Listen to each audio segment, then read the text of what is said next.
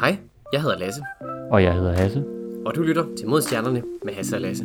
Det her podcastet, hvor to rumnørder snakker om nyheder inden for rumfart, astronomi og alt derimellem. Så Hasse, hvad skal vi snakke om i dag? Jamen, inden vi hopper ind i, altså ja, de gode vilde nyheder, der er masser at tage af, så jeg tænker jeg, kan vi lige tage en, i hvert fald for os en, øh, også en stor nyhed. Det er jo, at vi nået 20.000 downloads på podcasten. Uh, vanvittigt. Ja, Det er altså, jeg føler, det er stukket lidt af her på det seneste. Det er, det er crazy. ja, ja, der var lige, vi havde lige sådan en rigtig god periode her øh, for et stykke tid siden, øh, hvor der bare lige, tilfældigvis, så, så normalt ligger vi på sådan, ja, når vi på, på nogle gode måneder, så er vi sådan lige omkring de 1000 om måneden. Men det her, det var 1500, og jeg ved ikke lige, hvad der var sket. Om det var en skoleklasse, der blev bedt om at lytte til vores afsnit, eller hvad der skete der. Øh, Jeg har bare fået en lektie for sådan, Nå, i påskeferien, der skal jeg så. Åh, Okay. Åh, ja. Det kunne godt, altså, jeg, kan- jeg kender i hvert fald øh, en fysiklærer, øh, Clara, som måske, øh, ja, hvis du lytter med, Clara, øh, hej. Og ellers så, øh, så kan det godt være, at øh, ja, der er bare blevet øh, lidt mere opmærksomhed på os. Det, det kan vi altid godt lide, så vi, øh, vi håber, at der er øh, ja, nye lytter derude, hvis I er med. Hej, velkommen til. Øh, og hvis det er alle de gamle, godt at høre jer, godt at se jer. øh, det er altid godt at have med, og øh, jamen, skal vi ikke bare hoppe ind i det? Jo, skal vi ikke det? Der er jo, øh, der er kommet noget nyhed om øh, en, en ny øh, opsendelse af en øh, Artemis, ikke sandt? Ikke sandt? Jo, det er lige præcis det, der er sket. Øh, der er jo kommet crew på Artemis 2-missionen, altså den, som skal rundt om månen. Ikke ned på månen, men bare rundt om månen. Ja, så de skal lave en, en, ja, en Apollo 10, eller hvad var det? Den der generalprøve, de havde. Ja, det, det er en god måde at beskrive det på. Lidt ligesom Apollo 10 tilbage i, ja, i Apollo-programmet tilbage i 60'erne. Så er vi nu bare her i øh, 20'erne, så er vi altså kommet til Artemis 2 her. Og det bliver Reed Wiseman, Victor Glover, Christina Koch og Jeremy Hansen, der skal være ja, crewet på øh, Artemis 2.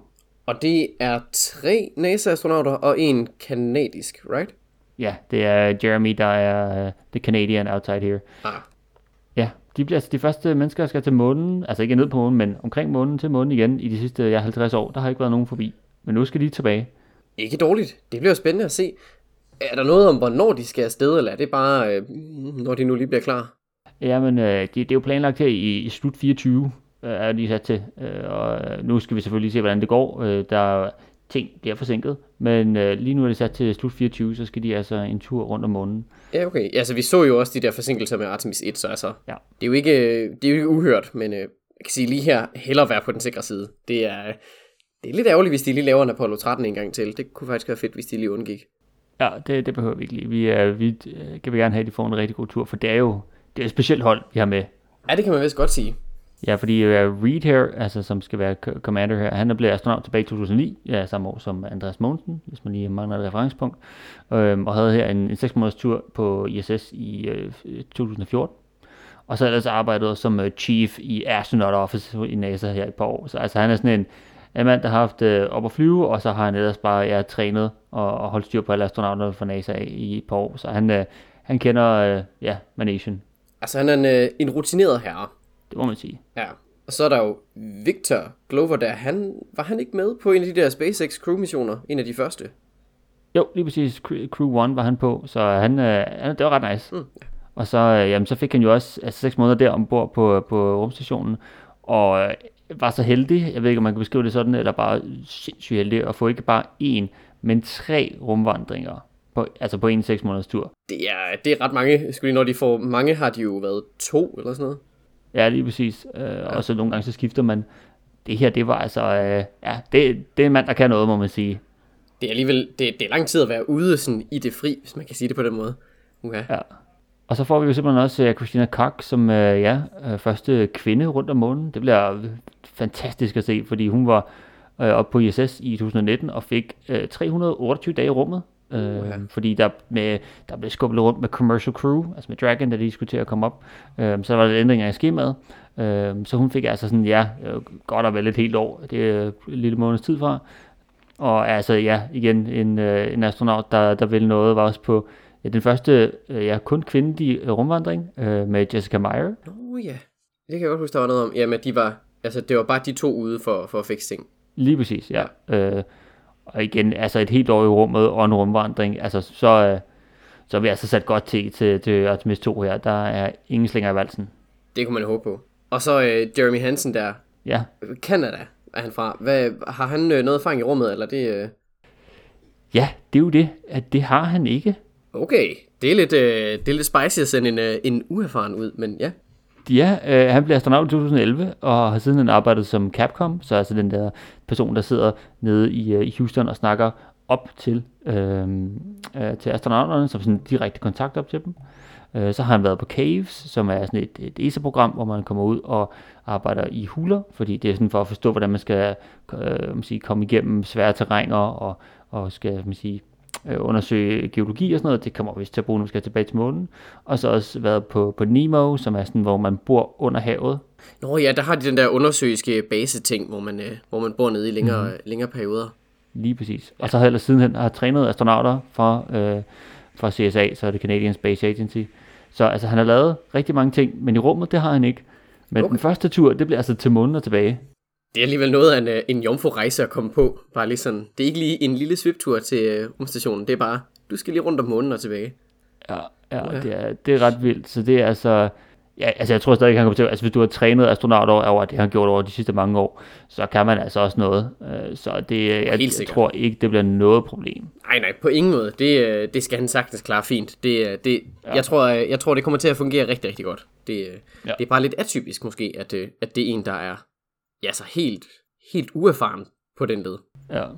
Så ja, det er altså holdet. De her fire personer, de skal tilbage øh, til rundt omkring månen. Og øh, ja, det bliver, det bliver vildt at se. Der kommer jo til at være en Orion-kapsel, de skal sidde inde i. Der bliver, ja, hvor der er et European Service Module fra ESA, som skal ja, sørge for, at de øh, kommer hele vejen rundt og tilbage igen.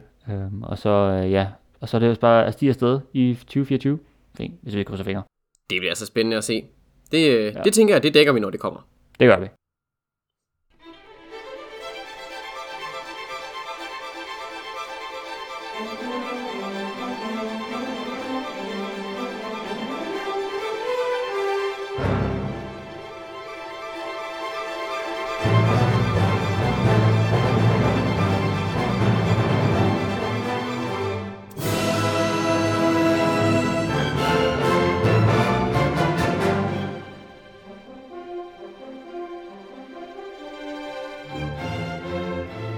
Nu er vi simpelthen på vej ind i solsystemet, vores lille faste segment, med et lille twist nu her. Vi, øh, vi tænkte, vi skal lige prøve at, at køre øh, Gustav Holts Planeterne. Bare lige som introsang her lige, øh, lige her. Bare lige for at se, hvordan det er. Og øh, vi er jo nået til den, øh, den næste i rækken, som jo er Jupiter. Den, øh, den største gaskæmpe, vi har. Ja, og det er jo altså nummer 5 i rækken. Vi har jo førhen været forbi Merkur, Venus, Jorden og Mars, og nu er jeg altså nået til den absolut største af alle planeterne. Ja, den er virkelig, virkelig stor. Altså, hvis du nu tager alle planeterne til sammen, der vejer Jupiter mere end dobbelt så meget som alle de andre. Så øh, kæmpe, kæmpe stor. Og, og hvis du sådan tænker, hvor, og hvor meget er det så i, i forhold til resten af solsystemet, så er en lille spoiler til, ja, det er altså, solen jo altså ligesom øh, vejer 99% af alt i hele øh, solsystemet. Så selvom vi synes, at ja, den dækker lige så meget, at Jupiter er dobbelt så stor end alle de andre planeter sammen, så er det ingenting i forhold til solen. Men tilbage til vores øh, yndlingsgasgigant. Ja. Øh, vi plejer jo, hvis man sådan er astronom i hvert fald, og man laver nogle meget sådan oversimplificeringer, så når man ligesom ser på solsystemet udefra, så er det tit, at man bare lader som om, at solsystemet det er solen og Jupiter. Det er sådan de to vigtigste komponenter. Resten er sådan lidt, ja, det er ikke så vigtigt. Det er, det er sådan en, ja, en, en oversimplificering måske, men altså, det, det plejer at fungere ret fint. Ja. Men øh, Jupiter er så en gaskæmpe. Den, øh, det, det er lidt uvist, hvad kernen egentlig består af. Der er nogle teorier, som synes, skyder i retning af, at det nok er en, øh, en fast kerne af noget klippe eller et eller andet, eller noget is. Eller i hvert fald noget, noget fast af en eller anden art. Og så er den ligesom omkranset af en, øh, en, sådan, en kappe af metallisk hydrogen. Så altså hydrogen, som opfører sig som et metal på en eller anden måde. Øh, det, det er sådan lidt eksotisk, fordi hydrogen kan ikke rigtig fryse ned. Øh, men det kan det altså under de her forhold. Det er sådan lidt unikt, men øh, vi ved jo faktisk egentlig ikke, hvad det er. Nej, vi har en god idé, og det lyder også, ja, altså, du kan til at tage en gas og gøre den metallisk. Altså, det giver jo ikke, det, det giver ikke så meget mening, men det er fordi, vi er inde i et sted, hvor der er rigtig meget tryk, og der er rigtig meget varme, og det er en mærkelig situation at være i. Så derinde, der kan næsten alting ske. Ja, det er virkelig, øh, det er meget eksotisk. Det, øh, det kan man vist godt sige. Udover den her metalliske kappe af hydrogen, så, øh, så har den altså en tyk atmosfære, som består af ja, det er sådan lidt, lidt, lidt blandet, hvad der ligesom er i den, men langt det meste, det er hydrogen og helium. Meget ligesom solen faktisk. Det er, det er også cirka de samme sådan procentsatser. Øh, så har den en hel masse andre ting, som øh, fosfor, svovl og øh, nitrogen og alt muligt, men, øh, men det kommer vi ind på lidt senere det bliver jo, jeg lige snakker om det her fosfor og svovl, det kommer altså op i sådan den øvre del af atmosfæren og bliver så typisk ramt af solens UV-stråling, fordi ja, og der er altså et, øh, et magnetfelt rundt om, øh, om Jupiter, som giver ja, en masse spændende ting, øh, men især altså en form for sådan, ja, polarlys, øh, nordlys, og, ja, og, øh, som ligesom vi har her på jorden, men øh, det, det, ja, det gør det altså lidt anderledes, når det sådan kommer helt ud, i, øh, øh, ud omkring Jupiter. Ja, det er jo ikke, øh, vi kan sige, det her nordlys ja, og sydlys, det, de bliver jo ikke genereret på helt samme måde på, på Jupiter, som det gør på, på Jorden. Det er stadig et magnetfelt, som ligesom driver det frem, men partiklerne, de kommer ikke udelukkende fra solen, som det ellers gør her på Jorden. Vi skal nok komme ind på, hvad det kommer fra, men den kan lave sine egne. Det er sådan lidt, lidt unikt. Udover det her meget, meget stærke magnetfelt, så er Jupiter jo sådan ret øh, genkendelig med, den har sådan nogle fine bånd henover sig. Det er så sådan nogle øh, bånd, hvor det her, vi snakker om det her fosforsfol, det, er, det er inde i de her bånd her, og det bliver så violet op i, i de øvre lag, og så kan vi ligesom se det. Øh, helt præcist, hvorfor den bliver, de bliver dannet, de her lag, det er sådan lidt, lidt forvirrende. Vi ved ikke rigtig hvorfor. Det er nok noget med nogle, nogle cykloner, der ligesom driver, driver sig selv rundt, men det er sådan nogle permanente stormsystemer. En af de her storme, som nok nogle af jer kender, det er den store røde plet. Mange af måske har set et billede af den der røde plet, som ja, den, den er lidt malplaceret, for ellers er det jo meget sådan en beige farvet planet, men så lige pludselig er der den her kæmpe store røde plet, øh, så kommer ind på siden her, og vi har i hvert fald øh, fra vores side af, øh, venstre side af, så vidste at den har været de sidste 350 år. Den har nok været der lidt længere.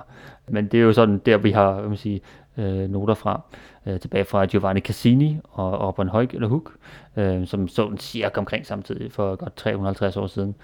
Den her røde farve, den kommer jo af, at det i hvert fald nok er en reaktion mellem ammoniak og acetylen. Øh, det er i hvert fald sådan, vi tænker, det skal være. Vi er ikke helt sikre på det endnu. Øh, I og med, den her storm er lidt, ja, den er lidt mystisk, i og med den, den siger, rotationen øh, også omkring den. For det virker som sådan en, ja, når alle de her bånd ligger der, så lige pludselig er der bare sådan en, en plet, der roterer for sig selv.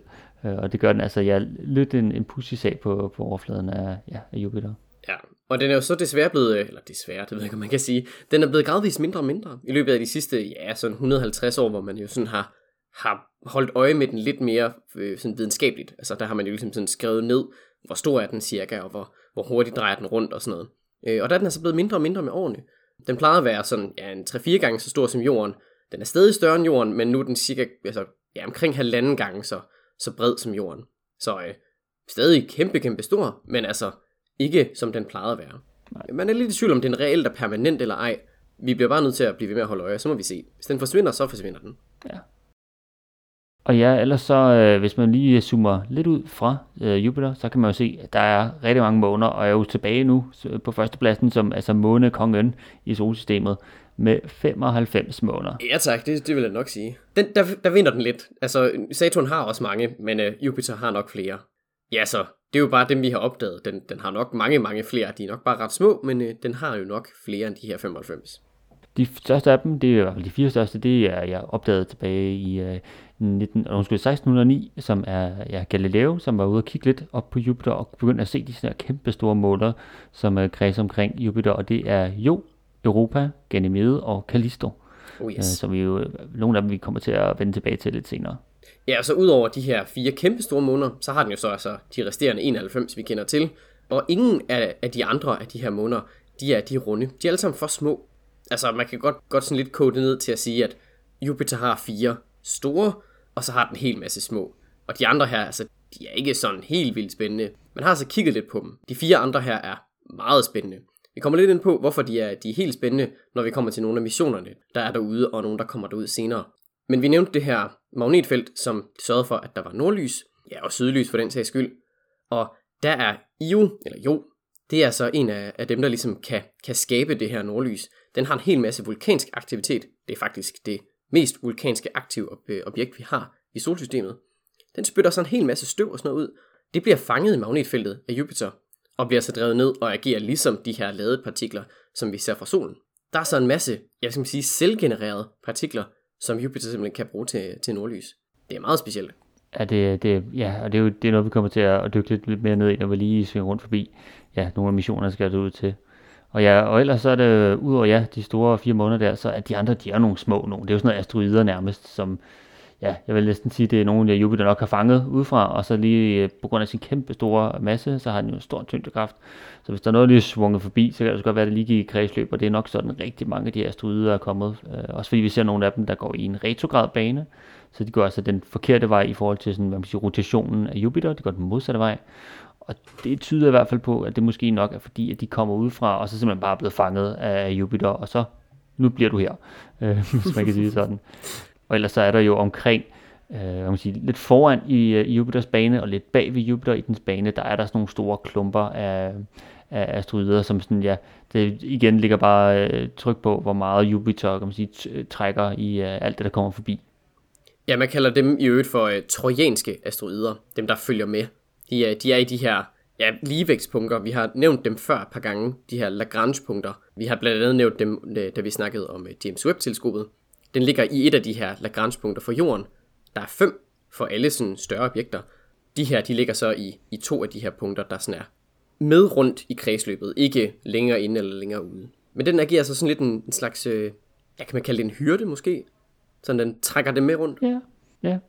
Det er jo lige, ja, ja. hyrde er som lige, øh, jeg tager lige, så nu kommer jeg lige med her. Du, du, du, du, du. Ja. De, øh, ja.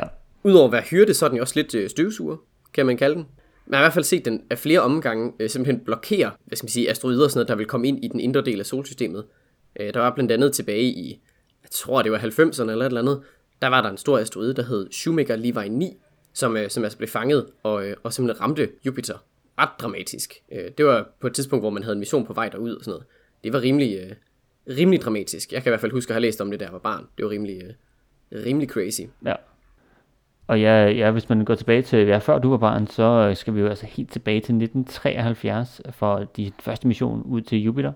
Det var Pioneer 10, øh, som øh, ja, så bare var sådan en, en flyby, som ligesom lige fløj forbi øh, og tog en masse forskellige målinger, fordi det var sådan, det, vi er tilbage i 73, så det, det var, man skulle ligesom stille finde ud af, hvordan det var med de her andre planeter rundt omkring i vores solsystem, og lidt det samme med Pioneer Level 11, undskyld, som blev sendt op øh, et par år senere. Øh, og så, øh, så kommer vi jo til de store, som jo er Voyager 1 og 2. Oh yes, det er, det er jo to af de andre, som også er kommet ud af solens øh, sådan tyngdefelt nu her. Øh, Pioneer 10 og 11 er to af de andre, og så er der en tilbage, det er New Horizons, men øh, den har altså ikke været forbi Jupiter her. Men øh, hvor i det der to, de, øh, de fløj forbi, ja, hvad var det, øh, i 79 eller sådan noget, tror jeg det var? Ja. Øh, hvor de lige fløj forbi, og øh, der så de blandt andet bagsiden af Jo, den her måne, vi nævnte lige før, og netop bemærkede, at der var ret meget lyn og sådan noget på den. Og øh, det tyder netop på, at der netop er et eller andet vulkansk aktivitet. Og øh, det var sådan lidt en, en overraskelse, men øh, det øh, lærte man altså der. Ja, og så havde man så også øh, Galileo-sonden, øh, som kom ud til Jupiter og gik kredsløb derud i 95. Øh, og med omkring bord på den var der også en lille bitte sonde, som øh, blev sendt øh, ned øh, i, i atmosfæren øh, på Jupiter her. Men ja, en form for faldskærm kan man godt kalde det, for det er jo sådan et, ja, man kan jo ikke rigtig lande på overfladen, for der er ikke sådan en, der er ikke noget at lande på. Ja, øhm. Ej, det var vist mest en øh, bremsefaldskærm, eller hvad man skal kalde det. det øh, ja. ja. Men øh, der nåede man jo at, at måle noget af, af atmosfærens sammensætning og sådan noget. Den, øh, den, ja. Jeg tror, den nåede at overleve i en times tid eller et eller andet. Ja, den, den holdt den overraskende godt i forhold til, fordi at det, altså, jeg vil sige, trykket stiger hurtigt, når man kommer ned igennem Jupiter, for der er jo så meget masse over egentlig pludselig. Så det, ja, det, det er rigtig hårdt at prøve at overleve. Men øh, ja, den overlevede rimelig godt, og så ellers ja, så har vi jo haft Juno derude i siden uh, 2016 nu. Ja, der var alligevel et, øh, et lille spring, vil jeg sige, fra, fra 95 ja. til 16, men, øh, men ja, nu har vi jo heldigvis Juno derude. Og den, øh, den er jo i sådan et, et lidt sjovt polart kredsløb. De andre var lidt mere sådan tæt på, på planetens ekvator. Øh, da den her, den er, den er ret, ret elliptisk og polart rundt om. Så, øh, så der kan man kigge på Jupiters poler, og øh, det er ret spændende. Der har man øh, fundet nogle sjove storme og, og nogle, nogle lidt interessante mønstre i, i atmosfæren. Planeten er jo, ja, Jupiter er jo sådan en, en lidt en sjov en, som vi lige har været inde på her med, at alt med Juno-missionen, der skal prøve at kigge på det, ja, det indre og atmosfæren og magnetfeltet, der er jo, ja, vi har været lidt inde på, at der er den, den store røde plet, som er den her storm, men der er jo andre, ja, sjove formationer på, øh, på Jupiter. Ja, den har jo øh, en sådan op ved polerne, som man netop har, har opdaget med, med Juno, der, der har den sådan, hvad er det, 8 eller 9 storme, som ligesom sådan kredser rundt om hinanden. Der er ligesom sådan en stor storm inde i midten, og så 8-9 af de her storme, som så kredser rundt om meget ordnet. Det ser virkelig underligt ud. Jeg tænker, vi lægger lige nogle billeder i noterne. Det, er, det, gør vi, det skal ja. man lige se for sig selv. Det, er, det ser virkelig underligt ud. Og så, øh, ja, ellers mens Juno gør et godt stykke arbejde derude, og, og ja, både måler indre øh, hvad man siger, opbygning af Jupiter og atmosfæren og magnetfeltet især, som vi ligesom prøver at forstå noget mere, så er der jo noget nyt på vej. Og det er jo, ja, vi kan jo, der er jo Europa Clipper fra, fra NASA, som skal afsted i 24, og så er der jo, jamen altså, nærmest øh, nyheden, der har været her over den sidste uges tid, det er Juice. Det er nemlig Juice. Og øh, vi snakker ikke om øh, frugt, der er presset. Det er en, øh, en rummission. Det er Jupiter Icy Moons Explorer. Ja, og øh, ja, hvis uden at skulle sige øh, ja, ananas i egen juice, så er det altså ESA, der har sendt den op. øh, som øh, her, ja, efter en lille forsinkelse den 14. marts, så fik de altså sendt den op med, med en Ariane 5 raket. Og det, øh, ah, men det så godt ud. Det var jo fantastisk. Det var altså øh, lige efter bogen. Som, øh, og det, det føler lidt, det kan godt være, at der er forsinkelser på Ariane en gang imellem, men når de sender afsted, så gør de det altså også ordentligt.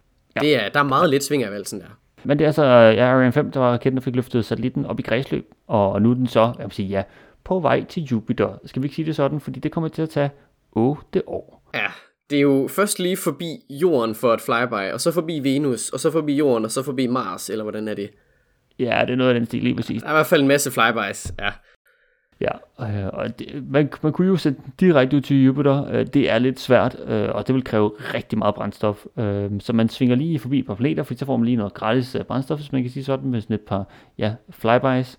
Og, og med det, så kan du altså ja, spare helt vildt meget masse, i stedet for at sende ja, sådan en, en, nærmest en fuld raket hele vejen ud mod Jupiter.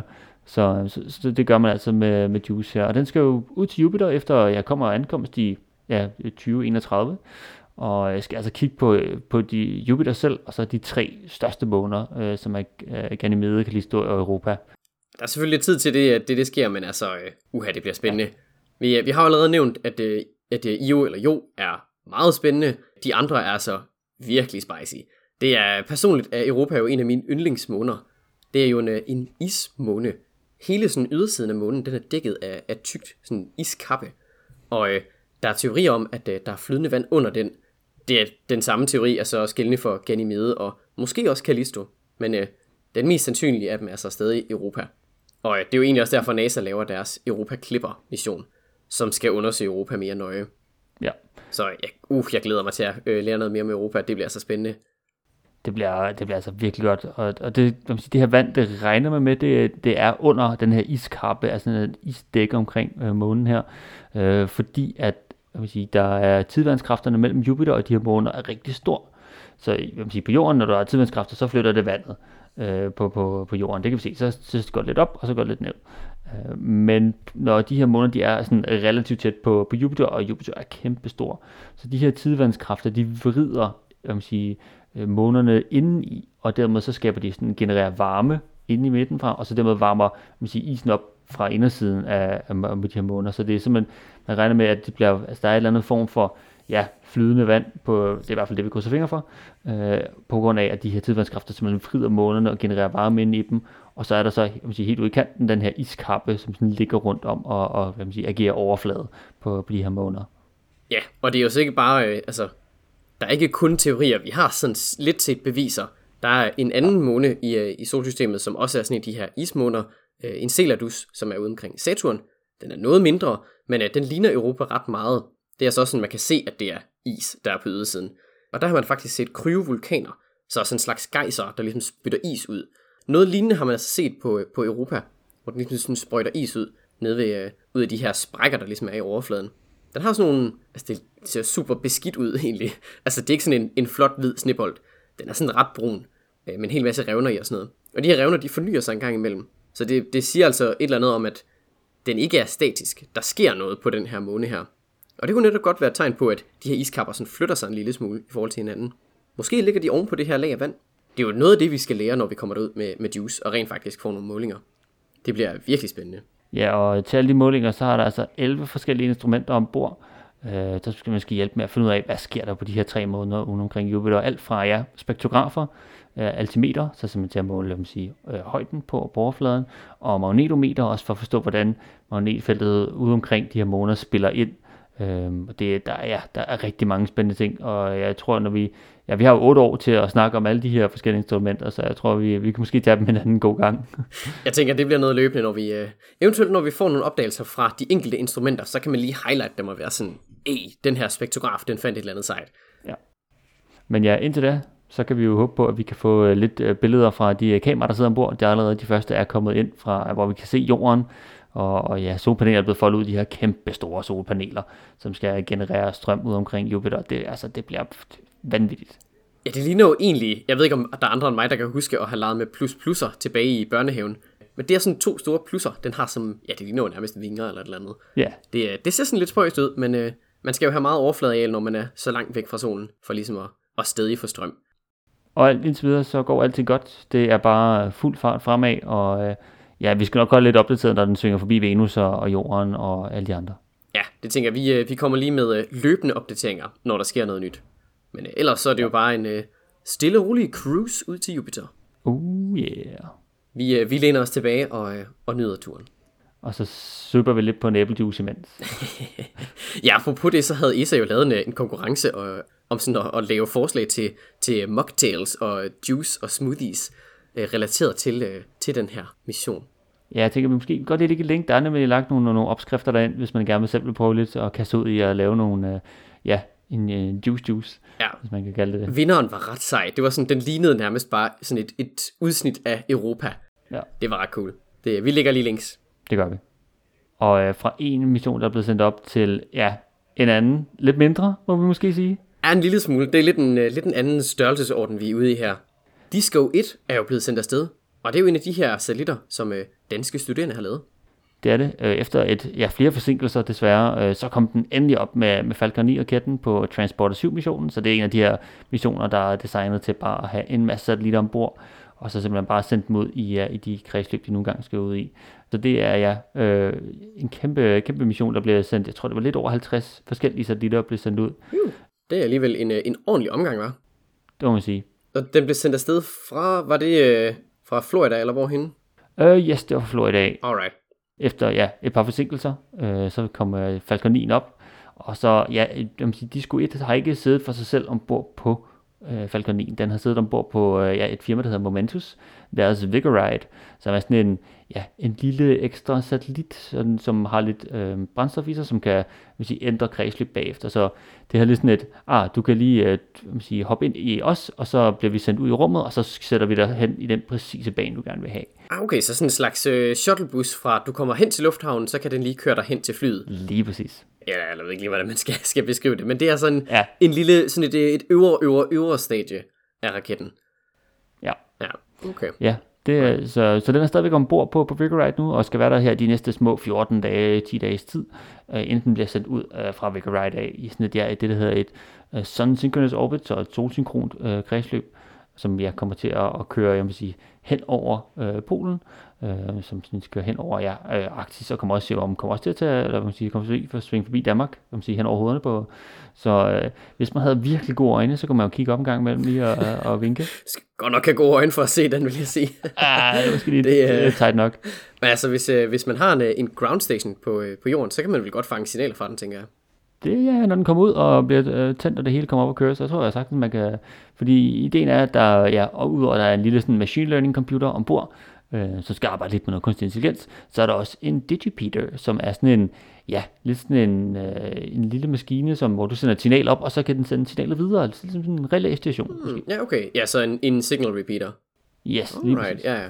Nice. Så, øh, ja, så hvis, hvis man, så kan man jo lige, øh, når det bliver tændt, så kan man simpelthen lige øh, prøve at sende signal, vil man sige, videre via Disco 1. Det, øh, det plejer at være meget hyggeligt. Sjovt. Og Har den egentlig et kamera med ombord, eller er det bare øh, de to instrumenter, den har med? Det, det instrument, der er desværre ikke lige øh, kamera på. Det her, det er, men det arbejder op til, at øh, Disco 2, altså jeg kan sige efterfølgeren, den, øh, den bliver større, vildere og bedre, øh, og med kamera. Ja, det er, altså den, den der er sendt op nu her, Disco 1, det er bare en 1 unit CubeSat, ikke? Ja. Og så bliver toeren, er det 3, eller går de helt op i 6? Øh, jeg mener, de er gået til to units. Okay, to, okay. Øh, ja. Men ja, men der bliver, der bliver vildere payloads, altså så det, de skal bruge i stedet for ja, machine learning computer, så bliver altså kamera øh, mindst både infrarød og øh, optisk, så ja, det er meget spændende. Det bliver sjovt at se. Men altså, så er det jo ikke, det er jo ikke helt Delfini, hvis man nu skal sammenligne. Men det er nogle af de samme folk, øh, der stadigvæk er med og, og hjælper og sørger for, at alt det, der er blevet lært med Delfini, også kommer videre til Disco 1. ja. Men det er jo et øh, samarbejde mellem AU, SDU, ITU, og er det Aalborg? Aalborg, yes. Alright. Så det er en masse danske universiteter. Ja, det er, øh, det er godt at se, at der er et, et solidt samarbejde der. Ja. Det gør det også noget nemmere, at man er flere til det. Altid. Ja, det er godt at se, at, det, at der bliver samarbejdet. Det bliver spændende at se, når den bliver øh, deployed fra øh, Vigoride, og så, øh, så må vi se, om de rent faktisk får, øh, får lov at snakke med den, eller, øh, eller de skal igennem samme pinselstur som øh, Delfini-holdet. Oh, du skal ikke mere om det. Jeg vil sige, jeg er meget glad for, at jeg først hoppede med på holdet, efter det var løs. ja, ja, Jeg kan godt huske, at, øh, at de snakkede om det på holdet, at det var rimelig, øh, det var ret forfærdeligt. det var tens. Det var øh, Ja, det var, øh, neglebidende aftener, hvor man bare tænker, nu må du, nu må du godt snart sige noget. Det er okay. og, ja, det var så, øh, ja. Jeg er glad for, at jeg ikke var, en del af det, men øh, det er selvfølgelig en øh, lærerig oplevelse. Ja, vi, øh, vi klarede den jo, og nu, øh, ja, nu er Disco oppe, og Disco 2 er på vej, så jeg tror, at danske satellitter, det ser godt ud. Ja, det er må ikke, at øh, man kan bringe nogle, øh, nogle af de lektier, man har lært med videre. Jo. Det må være take-home-message. Jeg tror ikke, vi har så meget mere til den her gang, så jeg vil bare sige tak, fordi I lyttede med. Hvis I har ris, ros, ting vi skal snakke om, gode spørgsmål eller forslag til navne til de næste måneder, vi engang opdager rundt om Jupiter, så send det til os i en mail til modstjernerne I kan selvfølgelig også øh, slide into our DM's ind på Instagram, hvor I selvfølgelig også kan følge os. Og øh, så kan I følge podcasten på jeres yndlingspodcast tjeneste. Vi snakkes ved næste gang.